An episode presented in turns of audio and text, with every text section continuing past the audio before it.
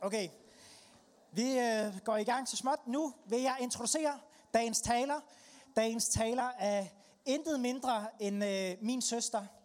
Og øh, altså, hun, øh, hun er sindssygt cool. Øh, næsten lige så cool som mig. Øh, og øh, så I er ind for et treat, kan jeg godt sige jer. Øh, Anne hun, øh, og Simon de tog til Aarhus for Øh, halvandet år siden for at starte en kirke op i Aarhus, Aarhus Vineyard. Og øh, det har I måske hørt lidt om, ved at skyde på, nogle af jer har. Men øh, det er en virkelig, virkelig dejlig kirke. I mødte sikkert mange af dem på sommercamp, dem af jer, der var afsted. Øh, virkelig skønt fællesskab, og virkelig dejligt, når man er deroppe, at mærke, at den samme DNA, som vi har her, at den går igen der. Det synes jeg er så skønt. Og øh, de, har, de er vokset rimelig hurtigt, kan man sige. I forhold til, at de startede for et andet år siden, så er de allerede omkring 120 mennesker i deres kirke. Måske plus 120. Ja, nok lidt mere end 120. Og har hvor mange netværksgrupper? 10 netværksgrupper. Så jeg synes, det er rimelig sejt og godt gået af dem. Og øh, så synes jeg, udover det, så er Anne også en, jeg altid har set op til, må jeg sige. Hun er en, der er klog, og en, som altid formår at stille de gode spørgsmål, og god til at ligesom få en til at tænke, når man er ude og skide. Så jeg vil bare sige, at øh, der er meget visdom her, man kan suge til sig, så øh, giv en stor hånd til Anne.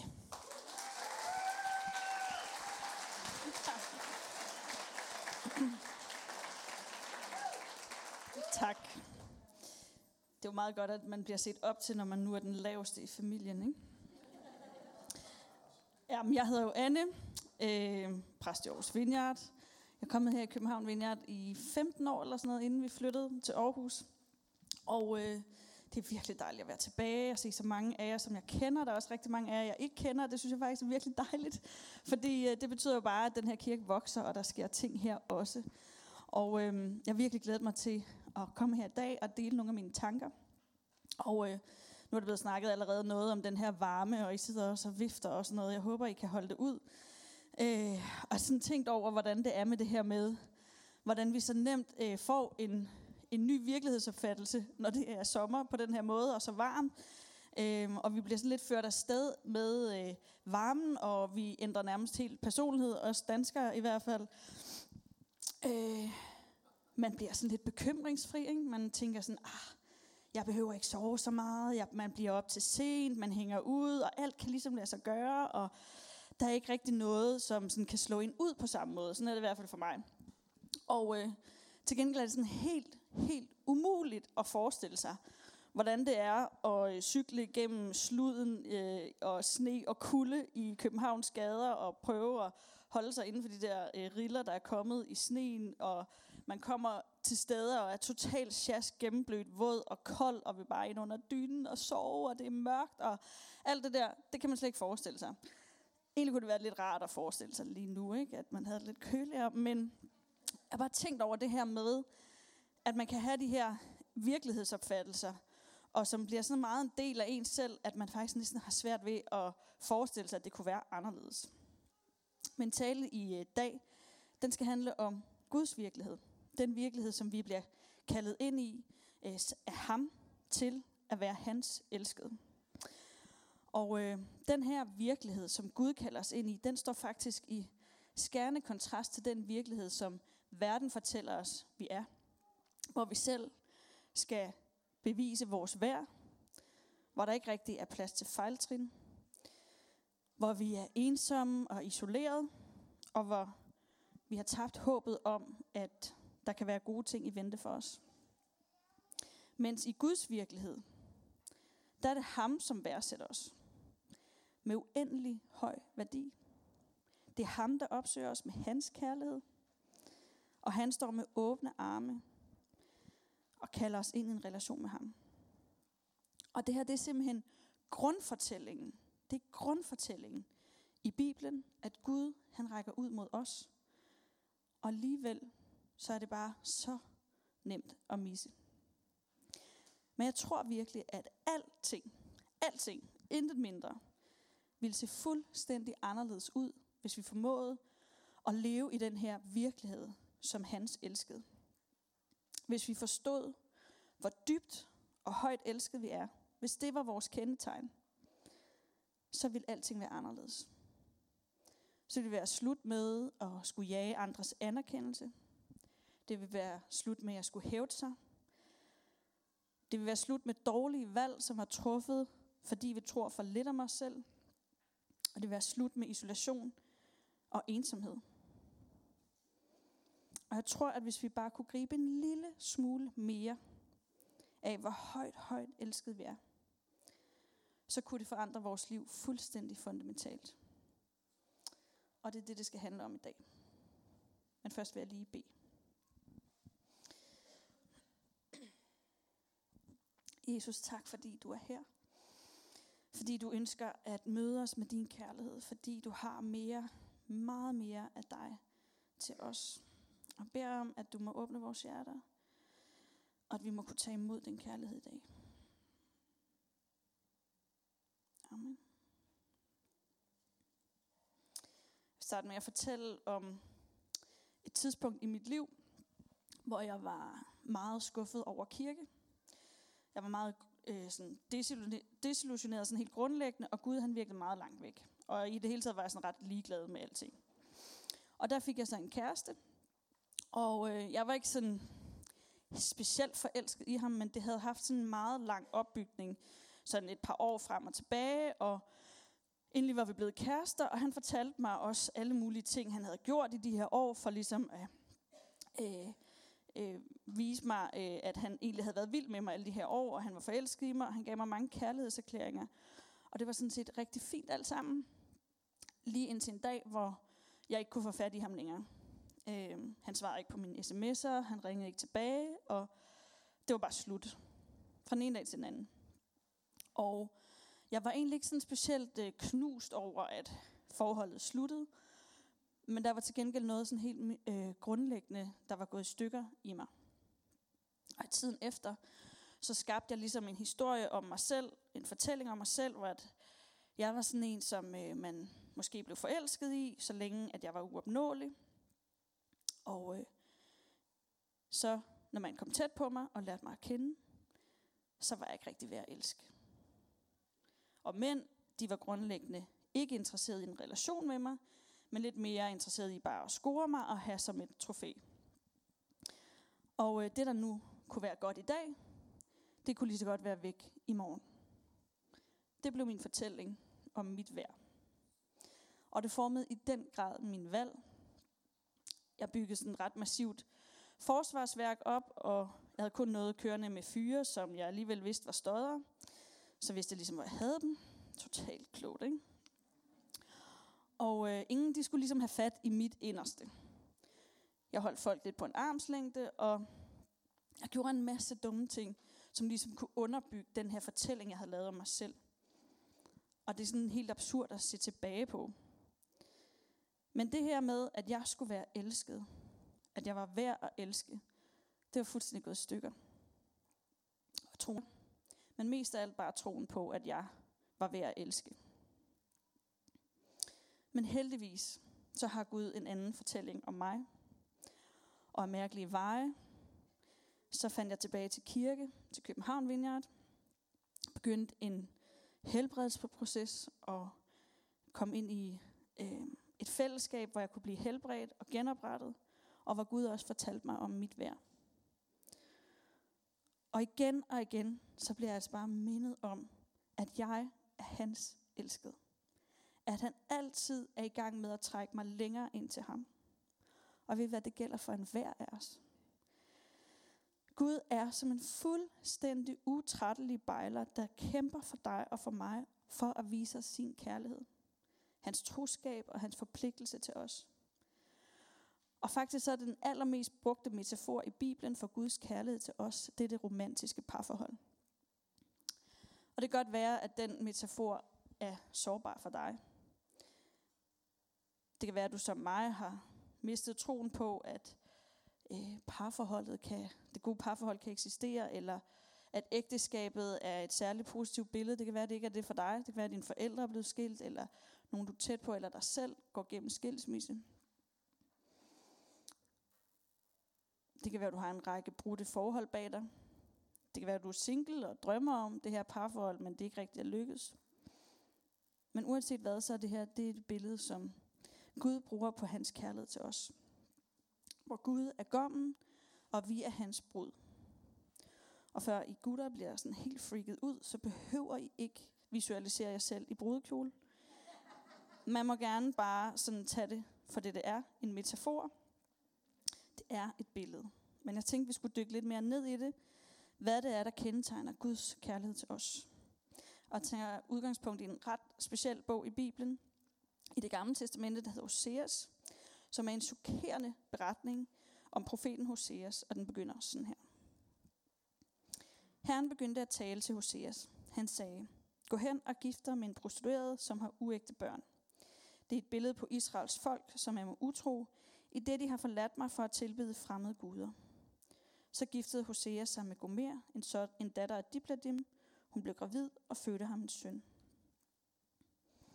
Og Hoseas' liv og forhold til den her kvinde, det er altså et billede på Guds kærlighed til Israel, som er det folk, som har været Gud utro med andre afguder. Og konteksten den er, at kongeriget Israel øh, er delt i to. Der er ti stammer i nord, som bliver ved med at rende til andre stammer og lande, når de har det svært, og tilbe deres guder. De offrer til guderne, de tilbærer dem, og de er på alle måder utro mod den pagt, de har indgået med Gud. Og Gud siger, lad være med det. Jeg vil sørge for jer. Bliv hos mig. Stol på mig. Men de bliver bare ved med at gøre det alligevel. Og så sker det, at Gud siger til Hoseas, profeten, at han skal gifte sig med en prostitueret. Og to kapitler senere, så fortsætter det sådan her, hvor Hoseas han beretter. Så sagde Herren til mig, Gå hen og forelsk dig en kvinde, som har en elsker af utro over for sin mand. For på samme måde viser jeg min kærlighed til Israel, selvom de har været mig utro og givet sig hen til afguderne, som de elsker at give rosinkager. Så købte jeg hende for 15 sølvstykker og halvanden tynd byg. Jeg ved ikke, om det der rosinkage noget, det kommer jeg ikke lige så meget ind på. Men Hoseas han er nu gift med den her kvinde, som er gået tilbage til prostitution, og hende skal han forelske sig i, og endda købe tilbage. Og Hosea skal på den her måde med sit liv demonstrere Guds kærlighed til sit folk. Overvej lige, hvor sindssygt det er. Hoseas han er den her profettype. Han har nok haft et ret sådan dedikeret øh, liv til at leve rent og afholdent og pænt. Øh, Guds frygtigt liv. Og det står altså i det med at have en relation til en kvinde, der var i prostitution dengang, og så endda være gift med hende. Det kan bare ikke blive mere urent i den her sammenhæng. Hun har børn med andre, hun får børn med Hoseas, og så stikker hun af til prostitution. Og her havde nok øh, de fleste her så afskrevet hende. Men Hoseas han skal forelske sig i hende, altså på en eller anden måde få varme følelser for hende igen. Eller i det hele taget købe hende fri, selvom at hun faktisk allerede var hans, og tage hende tilbage. Det må være definitionen på ydmygelse. Det er totalt langt ud. Men ikke desto mindre, så er det sådan, Guds kærlighed er til os. Vi har en Gud, som bliver ved med at opsøge os. Som med Jesus på korset, som betaler for os, selvom vi allerede tilhører ham. Hvis natur er tro mod os, selvom vi er ham utro. Som kender vores faldende natur, og alligevel elsker os fuldstændig ubetinget. Som er pagtens Gud og vælger os med løfter om altid at vælge os. Og ved du hvad? Du er Guds eftertragtet. Du er hans elskede. Og han længes efter at drage dig ind til ham og fortælle dig præcis, hvor uendelig højt elsket du er ham. Hvor høj værdi du har hos ham. Og det er den her virkelighed, som Gud inviterer os ind i. At du er hans elskede. Tror du på det? Sådan rigtig tror du på det? Og træder du ud i den her virkelighed? Hviler du i det faktum, at du er hans elskede?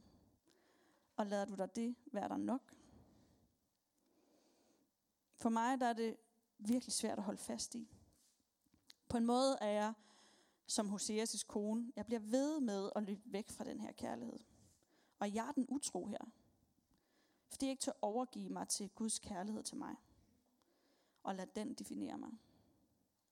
Og jeg tror, at rigtig mange af os har hørt rigtig mange gange det her med, at Gud elsker os. Men at leve i det, og at definere det, lad det definere os, det er en kamp for os.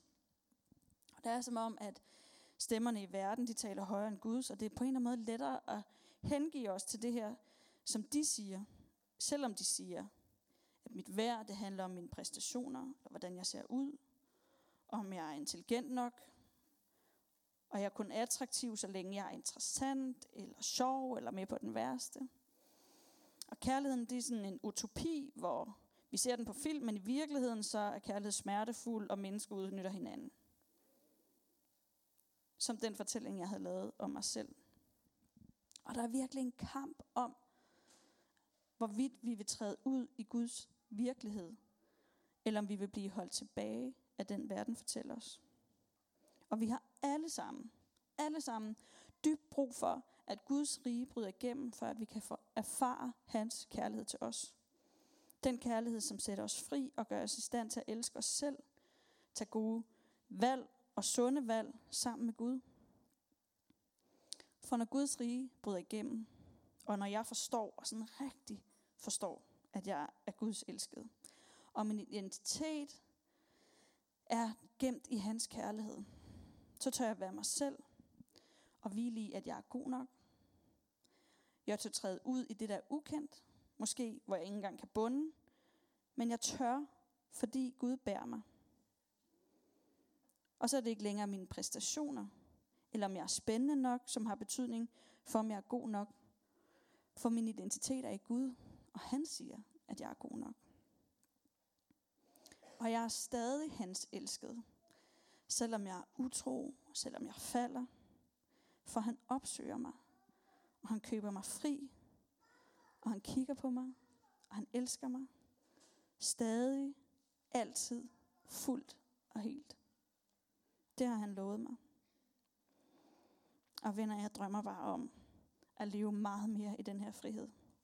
At være hans elskede og ture, træde ud og leve fuldt og helt i den her frihed. Selvom det ikke er så lige til. Jeg tror, mange af os er vokset op med sådan en forestilling om, at Gud han er sådan en sur gammel mand oppe i skyen, som er fjern og grundlæggende er træt af os, og den eneste grund til, at han kan holde os ud, det er fordi, at Jesus døde på korset, og han har taget vores skyld og skam.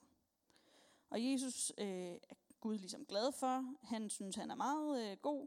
Så han bliver vores mellemmand, og vi er stadigvæk totalt belastende, og lige neden for Gud, men han kan lige holde ud og kigge på os, fordi Jesus døde jo for os.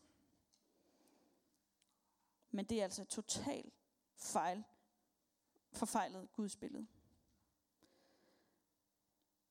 Der er så mange historier i Bibelen. Præcis den om Hoseas, som foregår før Jesus døde på korset. Som fortæller om en Gud, der er fuldstændig helt og aldeles ude efter os. Ude og nå os med hans kærlighed. Parat til at ydmyge sig selv for at vise os den kærlighed. Og bevise sin kærlighed til os. Han elsker os altid. Bibelen, at Gud elsker os først, mens vi endnu var syndere. Mens vi var i vores crap jeg har fundet sådan en kirkegårdscitat, som jeg synes siger det helt vildt smukt. Det er lidt kringlet, så jeg holder lige tungen lige i munden, og så kan I følge med her. Du som har elsket os først, o oh Gud. Ak, vi talte om, så var det historisk kun én gang, at du havde elsket os først. Og dog gør du det bestandigt, mange gange, hver evige dag, gennem hele livet. Altid elsker du os først. Når vi vågner om morgenen, og du vender vores sind til dig. Du er, den, du er der først. Du har elsket os først. Så om jeg stod op ved daggry, og i samme sekund vendte mit sind tilbedende til dig. Du kommer mig i forkøbet. Du har elsket mig først. Når jeg fra adspredelse samler mit sind og tænker på dig, du er den, du er den første. Og således altid. Og så vil tale utaknemmelig, som var det kun én gang, at du således elskede os først.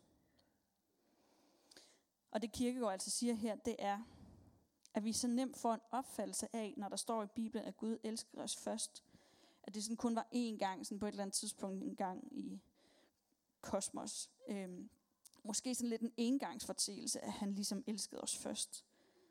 Men han elsker os hele tiden. At han har elsket os først, det er ikke sådan en eller anden gudsvipser.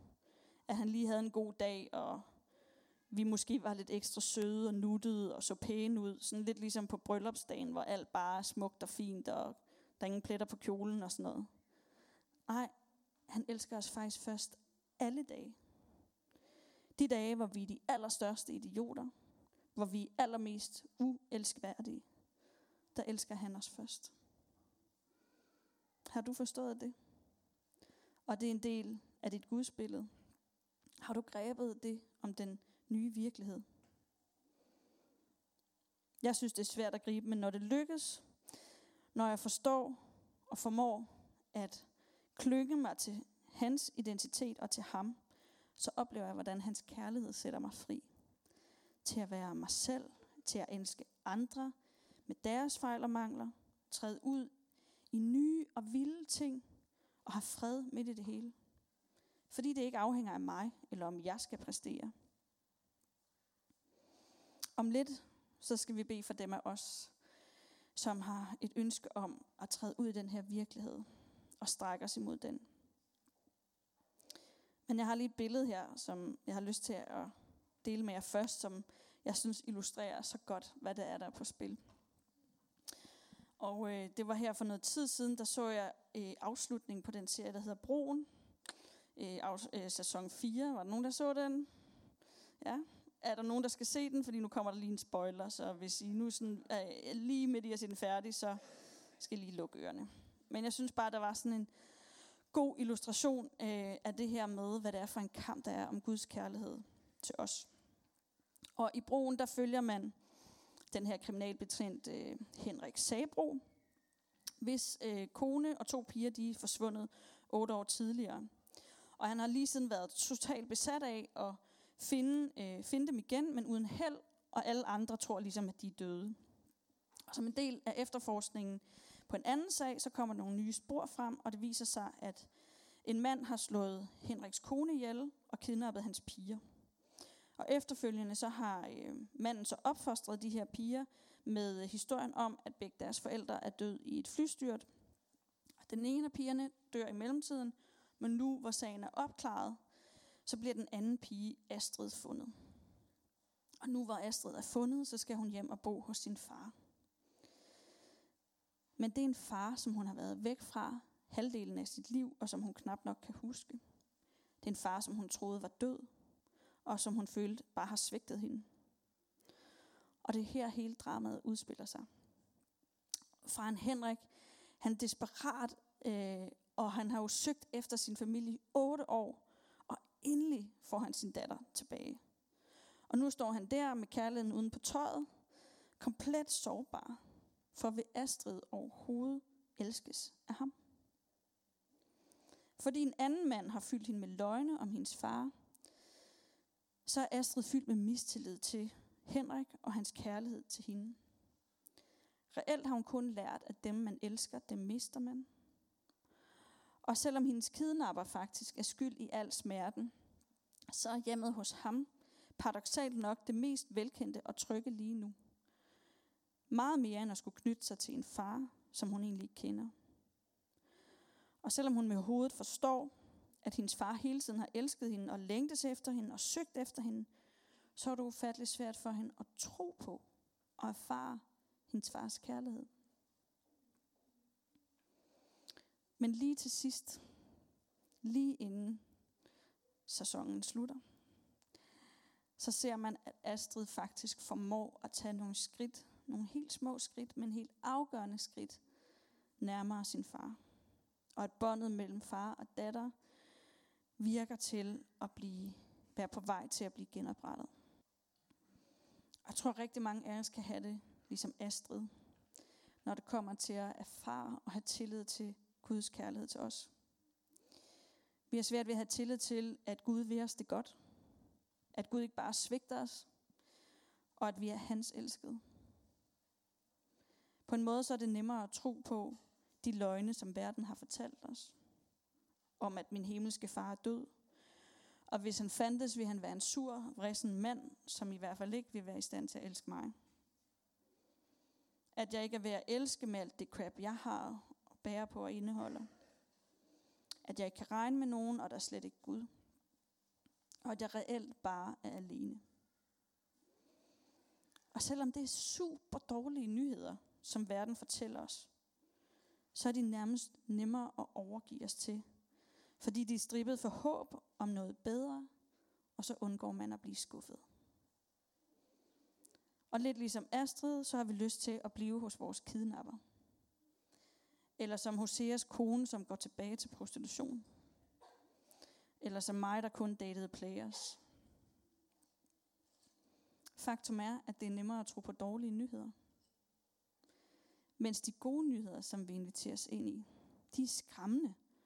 Fordi det her med at lade os elske, det er en tillidssag. Det er et tillid til Gud, og det er et kontroltab. Fordi det er en anden virkelighed. Fordi det kræver tro og håb om noget andet. Og der skal siges farvel til gamle bevisninger. Der skal ryddes op i nogle løgne. Hvis Guds kærlighed skal have lov til at bryde igennem panseret. Og det er mega grænseoverskridende. Og det er mere trygt at blive den gamle virkelighed, fordi den er velkendt. Nærmest uanset hvor skidt og destruktivt den virkelighed er, så er den mere tryg. Det er et faktum. Men der er håb, for vi kan bede Gud om hjælp.